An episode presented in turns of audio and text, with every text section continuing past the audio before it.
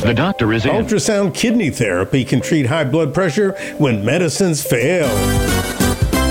Use of sound waves to numb and silence overactive kidney nerves that drive up blood pressure leads to a substantive eight point pressure drop in patients poorly responsive to conventional medical therapy. Collaborators at New York's Columbia University and the Université de Paris analyzed data from three randomized trials involving 506 persons with hypertension.